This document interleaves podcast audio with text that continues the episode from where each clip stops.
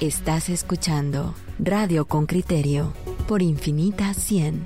Que lo distinto te encuentre.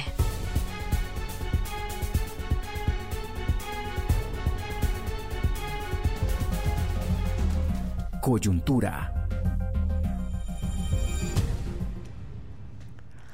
Eso es eh, la coyuntura. Manuel Valdizón Reloaded ha dicho Regina que es recargado. Me gusta, me gusta el título. Reloaded, vamos a, vamos a ver qué, qué, qué es lo que descubre Henry Bean a su paso por cuando lo, lo reportea. Es que eh, esa ayer en, eh, durante la sesión comentábamos mucho la fotografía donde aparece tan sonriente él y que los medios de comunicación y las redes sociales se dieron eh, el espacio para comentarlo. Yo les dije a los reporteros, miren, o sea, yo sé cómo se toman las fotografías en el momento.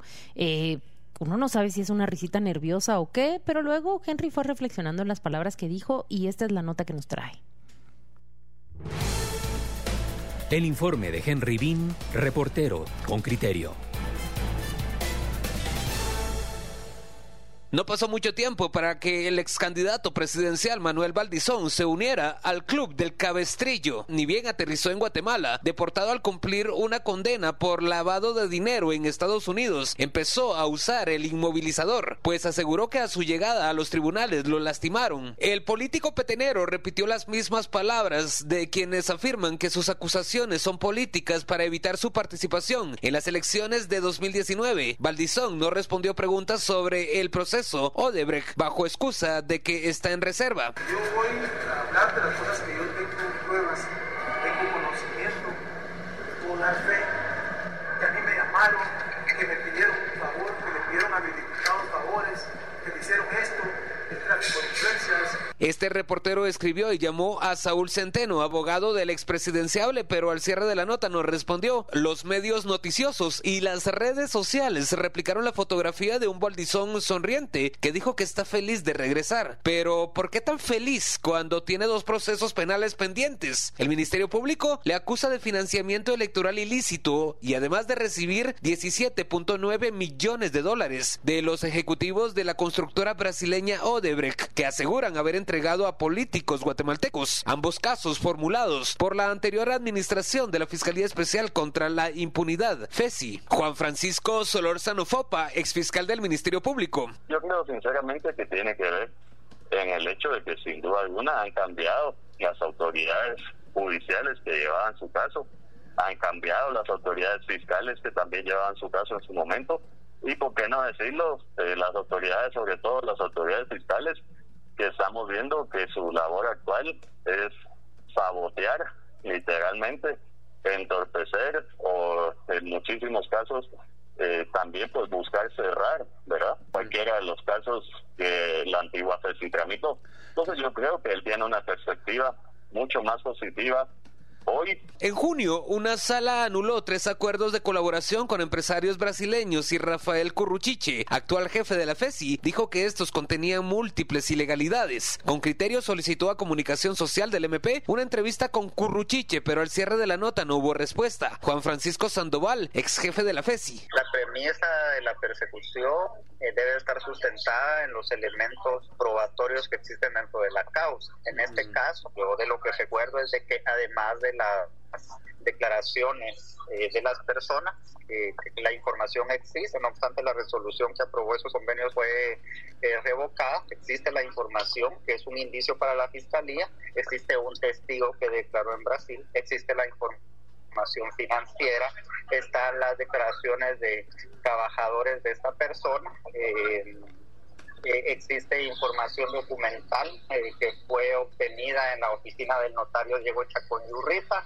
Existen las transacciones a empresas ubicadas en la República Popular de China. Entonces existen más elementos de investigación una publicación en la página de Facebook de Valdizón, después de su llegada, dice, tengo confianza en Dios y en las instituciones de mi país, que se hará la justicia correcta. La familia Valdizón está activa en política. Sus hijos impulsan el partido político Cambio, del cual su hijo Jorge Valdizón es secretario y participará como candidato a diputado. Este muchacho de 25 años acompañó a la comitiva de Alejandro Yamatei a la República Dominicana en 2019. El medio digital El Faro publicó una investigación que revela que un testigo declaró que Yamatei recibió 2.6 millones de dólares, producto de sobornos de constructoras, para su campaña electoral. Todo indica a que el hijo de Manuel Valdizón fue quien dio esa declaración, pero con la nueva administración de la FESI se retractó y dijo que fue coaccionado. Este reportero escribió a Jorge Valdizón, pero no contestó.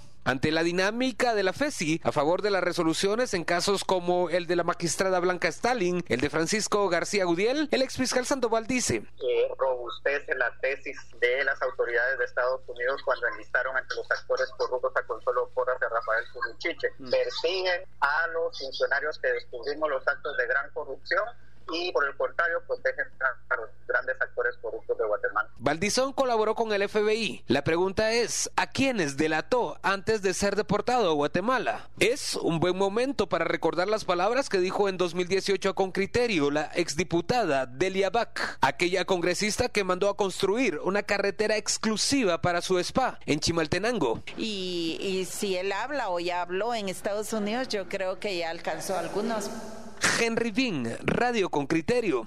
Ya alcanzó algunos. En el proceso que Manuel Valdizón lleva en, Estados Unidos está constatado que eh, fungió, sí, como un colaborador para esclarecer eh, ciertos hechos. ¿Cuáles? Los ignoramos, pero como dice la diputada en 2018, ya alcanzaría algunos. Tengo que actualizarle el reportero de, Henry fuera del, del cierre de la nota eh, recibió la, respuesta de comunicación social del Ministerio Público, en, a través de la cual le explicaron que por la fase en que se encuentra el proceso, el LIC no, no considera prudente dar declaraciones a los...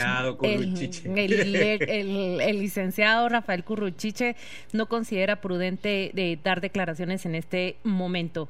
Em, nos pide que esperemos para que pueda proporcionar la información y que no, no se entorpezca en ninguna de sus acciones. Pero para hablar del proceso en términos mucho más políticos, debiera decirlo así, o quizás sociales. Hemos invitado hoy a un conocedor también del derecho, es el abogado Goyo Saavedra, es abogado y analista político. Buenos días, Goyo, bienvenido a Con Criterio, ¿cómo amaneciste?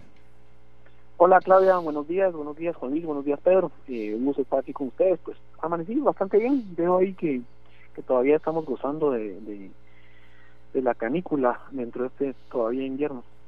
Goyo, nosotros habitualmente te presentamos como Goyo y te decimos Goyo, pero vos debes ser Gregorio, ¿verdad? Soy Gregorio, sí, sí, sí, pero me, prefiero ser presentado como Goyo en estos diferentes. Muy bien, Goyo. Ah. pues vamos. Eh, a mí me, me, me resulta difícil abordar este tema eh, sin, sin saber muy bien cuando se aborda Valdizón si hablamos desde la política o de la justicia. O se mezcla todo y es difícil separar una cosa de otra. Eh, eh, en ese primer análisis o reflexión que hago, ¿qué, qué reacción te merece? Pues yo te diría que la forma de, de, simplificarlo en Guatemala es que Manuel Valdizón es el claro ejemplo de que la narcopolítica tiene capturada la justicia. Entonces ahí es donde tenemos una eh, una intersección entre entre todos los temas y claro él es un personaje público eh, es una persona que tuvo eh, en su momento y veremos a futuro un encanto importante con, con parte de, la población digamos que ajena y, y, lejana a la ciudad de Guatemala pero la población tanto urbana como rural de, de las afueras del, país, eh, tuvo en alguna forma un encanto eh, con Manuel Valdizón. Eh, y pareciera ser que ese encanto ha sido promovido e impulsado, ¿verdad? por una capacidad de articulación de todos los esquemas políticos y de la justicia con donde está el dinero, donde están los flujos de efectivo, tanto del erario público como también eh, del narcotráfico, ¿verdad? Y por eso es que podemos afirmar con Manuel Barbizón que sí es el claro ejemplo de la narcopolítica. Eh, él ahora está tratando de hacer declaraciones que lo hagan pintar como favorable y se está aprovechando sobre todo de que la penetración de los medios de comunicación críticos es muy baja con la población que en alguna forma puede a él respaldarlo, ¿verdad? Eh, y dentro de estas formas de tratar de presentar eh, su, su caso, ¿verdad? O, lo que estuvo haciendo en Estados Unidos, eh, él dice que prefirió eh, aceptar, ¿verdad? Pero los cargos que aceptó, indistintamente cómo los quiera pintar, no son casos menores. Él aceptó que conocía que fondos provenientes del narcotráfico fueron a parar a su campaña y a enriquecerse personal particularmente. Eh, entonces, él aceptó dinero del narcotráfico y lo aceptó en Estados Unidos de haber lavado dinero del narcotráfico eh, para poder incluso eh, adquirir propiedades en Miami y en Estados Unidos. Y por eso es que es procesado em, por la Fiscalía del Distrito Sur de la Florida, parte del Departamento de Justicia. Entonces, eh, esto, esto lo sabemos por, por comunicados públicos de, la misma Fiscalía en Estados Unidos. Y entonces todo lo que él quiera pintar eh, como favorable o como que decidió venir a Guatemala, porque fueron sus primeras declaraciones, decidió regresar a Guatemala, en realidad fue deportado. Agotó su situación migratoria y dentro de eso fue rechazado y fue deportado hacia Guatemala, eh, país en donde, donde tiene también eh, dos órdenes de captura, que, que, son un tema distinto. Pero entonces, me parece que Manuel Valdizón, eh, pues sí, es una persona que hizo carrera política, vemos su, su recorrido, eh, su recorrido también puede tener una explicación de cómo logró eh, entender el sistema, maximizar la, la, posibilidad de capturar recursos y desviarlos hacia fines particulares propios, ¿verdad? enriquecerse de la política, enriquecerse del presupuesto nacional. Eh, y lo, lo que vimos de, de su, su proceso ya concluido con sentencia por su aceptación en Estados Unidos es que recibió dinero del narcotráfico, es que es una persona que articuló intereses del narcotráfico con la política. Entonces, sí es una persona, ¿verdad?, que tiene esas vinculaciones. Goyo, eh, en cuanto llegó Manuel Valdizón a Guatemala, em, las personas o, o, muchas personas se percataron de que él había bajado con, con esposas del avión en donde todavía estaba bajo custodia de autoridades estadounidenses y que en cuanto reapareció en el sistema guatemalteco, ya cuando está a cargo del, sistema penitenciario nacional, pues empieza a formar parte de, la fraternidad de imputados del cabestrío completo, ¿verdad? Porque van todos con, su cabestrío en lugar de, las esposas. Y en la mente de muchos guatemaltecos, eh, debo decir, sobre todo de áreas urbanas y probablemente no de las áreas en donde Manuel Valdizón puede reunir más más seguidores o más feligresía, pues este uso, este símbolo del cabestrillo es, es como les da la idea de favorecimiento de parte del sistema para ellos. Y entonces empieza a construirse la sensación de que eh, él también va a ser uno de los favorecidos por el señor Curruchicha y la señora Consuelo Porras por el sistema de justicia de la actual corte que lleva tres años eh, en el cargo, eh, prolongándose. Digamos que, que tiene todas las de ganar ¿Vos cómo le responderías a una persona que te hace los, los planteamientos que yo acabo de hacer con tanto prejuicio como el que acabo de exhibir? Pues yo no sé si tal vez es un protocolo de impunidad ya, Juan o habría que verlo, pero pero eh, efectivamente sí sí traslada una imagen distinta hacia la hacia la sociedad eh, el estar sometido con esposas o no estarlo, ¿verdad? Indistintamente de que tengas que justificar o inventar lo que sea, ¿verdad? Eh, yo creo que a estos personajes les va muy bien porque son personajes que han construido toda su imagen pública a partir de mentir, ¿verdad? Entonces, una mentiría más para no aparecer esposado, creo que eh, los hace también dignos de un club, ¿verdad? O sea, del club de políticos mentirosos que, que quieren presentar cosas que no son. Pero esa, esa ya creo que también eh, tiene que ver con, con ese contexto. Eh, yo creo también que, que, es una respuesta, y ahí tal vez eso va para otra, otra discusión, ¿verdad?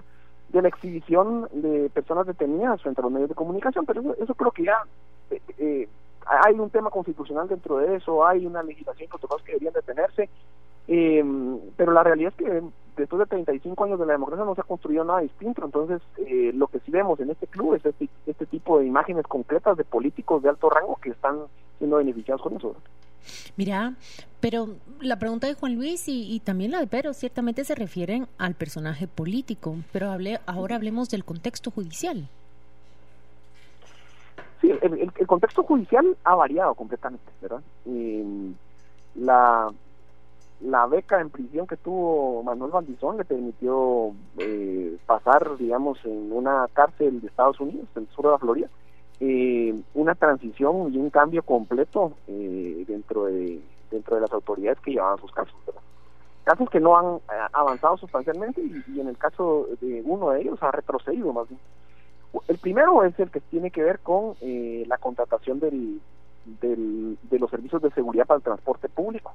un robo de algo así como 300 millones de quetzales para, para el presupuesto de los guatemaltecos y, y vemos las condiciones del transporte público eh, un, un, robo que no tampoco se dio eh, de forma inmediata, sino durante, durante eh, dos administraciones, en donde Manuel Valdizón, sin ser parte de ninguna de ellas, sí conformaba y lideraba uno de los bloques importantes y indispensables en el Congreso como para poder aprobar esto. Y por eso es que recibe parte de, esos recursos. Al menos 7 millones entraron a las cuentas directas de Manuel Valdizón de, de ese dinero eh, una, un caso que, ilustra, digamos, eh, y de forma muy muy dura, ¿verdad? Después de que vemos cómo está la situación del transporte público, pensar que 300 millones fueron desviados para cuentas eh, de políticos o, para pagar corrupción en general, es, es eh, una de las señales de cómo afecta la corrupción a, a los servicios públicos en Guatemala. Entonces, este caso eh, puntualmente eh, ha tenido eh, ciertos avances. Es un caso que involucra también a Alejandro Sinibaldi, es un caso que involucra también a, algunos de los funcionarios del, gobierno de Álvaro Colón. ese es uno de los casos. es un caso que está pendiente de pasar a su audiencia de, acusación para llegar a juicio. Y por otro lado tenemos el caso de, los pagos por, por la constructora brasileña Odebrecht ese caso ha tenido retrocesos, ¿verdad? Es un caso que eh, hemos eh, hemos visto notas públicas y tenemos eh, algunas ideas de, por qué, pero pero en realidad es un caso al que le ha venido un ataque frontal y directo de los acusados, de los implicados, para votarlo, para hacerlo retroceder. Y parte de ello es lo que en la nota Henry exponía, ¿verdad? la anulación de tres convenios de colaboración.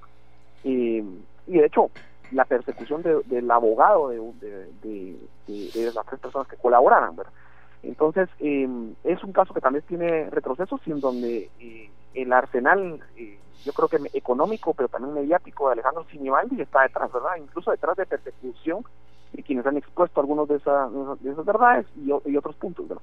También tenemos dentro de ambos un cambio eh, en las autoridades judiciales que los conocen y un cambio de las autoridades fiscales que, que los casos. Entonces, pues hay una, una idea hoy de querer pintarlos eh, como casos que fueron alterados, como que fueron persecuciones, eh, pero lo cierto es que los recursos no están. Y hay una cosa que contrasta.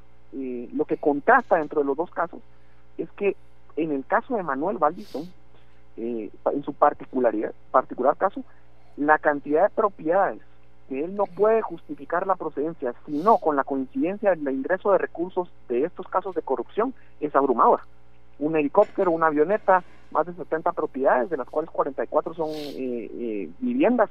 Eh, o sea, Manuel Valdizón puede venir a presentarse como, como una familia tradicional petenera, porque lo es, pero lo cierto es que no, antes de su ingreso y de su, de su, de su designación como, como diputado presidente de la Comisión de Finanzas, él no tenía la capacidad de construir estos, temas. Esto es un, esto es un, son ingresos y, y es un es un eh, patrimonio que se construyó a partir de, la corrupción de, y de fondos públicos. Y hoy sabemos también por la, la, sentencia en Estados Unidos que por la, el recibir dinero del narcotráfico. Eh, por eso es que todas estas propiedades están embargadas este, por la Fiscalía de Extinción. Eh, te, voy a hacer dos, dos preguntas con una reflexión breve previa. La primera es que se culpa a Sinibaldi a Valdizón del tema Odebrecht pero se nos olvida que aquí hubo 90 diputados que firmaron estos convenios de Odebrecht del préstamo. A mí me da la impresión, y, y en este sentido va la pregunta, de que Sinibaldi y, y Valdizón, no digo que no, no lideren, si tú quieres, este, esta lucha frontal contra Odebrecht, pero es que hay una cosa, 90 diputados, si no más, a, lo mejor son ciento y pico, que firmaron aquellos, aquellos decretos o aquellos acuerdos para permitir el préstamo y en los que la justicia no ha dicho ni buenos días. Es decir, el problema de Odebrecht para mí tiene una dimensión que desborda incluso a Sinibaldi y a Valdizón. E, ese es un tema. Y otro tema es eh, eh, que no tendríamos por qué preocuparnos de que los colaboradores eficaces se hayan caído. No tendríamos que preocuparnos mm, mm, más de lo debido. O sea que sí hay que preocuparse, pero porque hay un montón de testimonios más. A mí el otro día el abogado de Valdizón dijo una cosa que sí me preocupó. Si la detención de mi patrocinado es solamente, y, y lo explicó muy claro, solamente por los colaboradores eficaz, entonces sí se ha caído el tema de la detención. Si la detención es por los colaboradores eficaces y otro grupo de pruebas, que se caiga una, no digo que no sea importante, pero no es trascendente. Ahí tienen los dos temas para reflexionar. Claro. No, y, es así, Pedro. Y lo que se ha tratado de, de, ensombrecer alrededor de las colaboraciones eficaces, por lo menos de, de 2019 a la fecha, es el hecho de pensar que, que son las declaraciones de testigos las que inculpan, o como procesados que además son culpables de otros delitos, eh, las que pueden venir a señalar a otros y eso generaría incentivos perversos. Pero el sistema penal no funciona así. En realidad, lo que pasa con las declaraciones es que te permiten construir un caso con una línea lógica que necesita otros insumos y otras pruebas. Eh, lo cierto es que, que la parte eh, probatoria sí necesita eh, hacer la vinculación de los hechos con una comprobación eh, eh, vinculada a cómo esos hechos con, eh, están concatenados, ¿verdad? Y ahí es donde la colaboración eficaz hace, hace el pleno sentido probatorio. Eh, ahora, ¿por qué Valdizón? Yo estoy de acuerdo con tu primera, con tu primera eh, eh, intervención, ¿verdad? O sea, completamente. No es solo Manuel Valdizón o Alejandro eh, es de hecho todo el, el, sistema eh, político que, comandaba y lideraba el poder público en, aquel entonces y principalmente eh, la, la, conformación de los diputados que votaron a favor de eso. Ahí están la, lo, los nombres de las personas que votaron.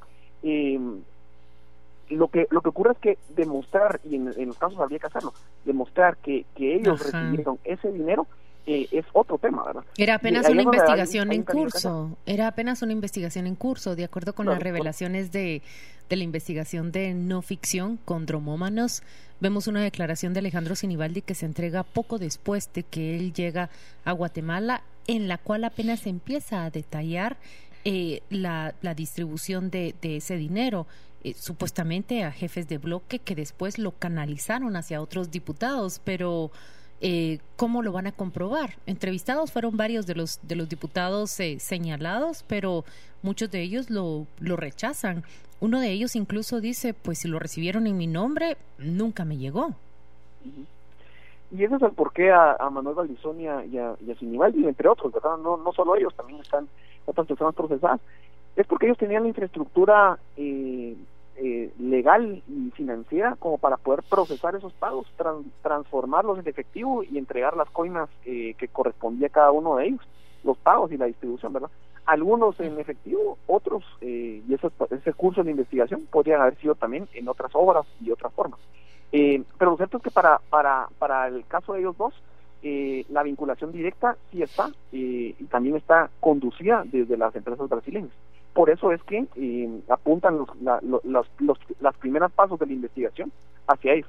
Eso es lo que debería de, de esclarecerse y de continuarse, obviamente, en, en un sistema que, que, quiera averiguar la verdad, que quiera demostrarla y que mm. procese los indicios y las pruebas para poder eh, analizarlos en, ante un tribunal. ¿verdad? Eso sobre todo, un, un, sistema que quiera esclarecer los hechos y revelar la verdad. Muchas gracias a Goyo Saavedra. Pero, yo, yo, yo, yo sé, pero quisiera cerrar con eso, Claudia, que me parece bien importante, un sistema que quiera. Goyo, perdón, pero este sistema no quiere. Este sistema, todas las indicaciones que nos da hasta este momento es que en realidad quiere exculparlos. Probablemente también a instancias de esos 90 diputados que menciona Pedro, pero sobre todo a instancias de los que tienen poder real, que en este momento son Valdizón, Sinibaldi, Consuelo Porras. En realidad el sistema no quiere.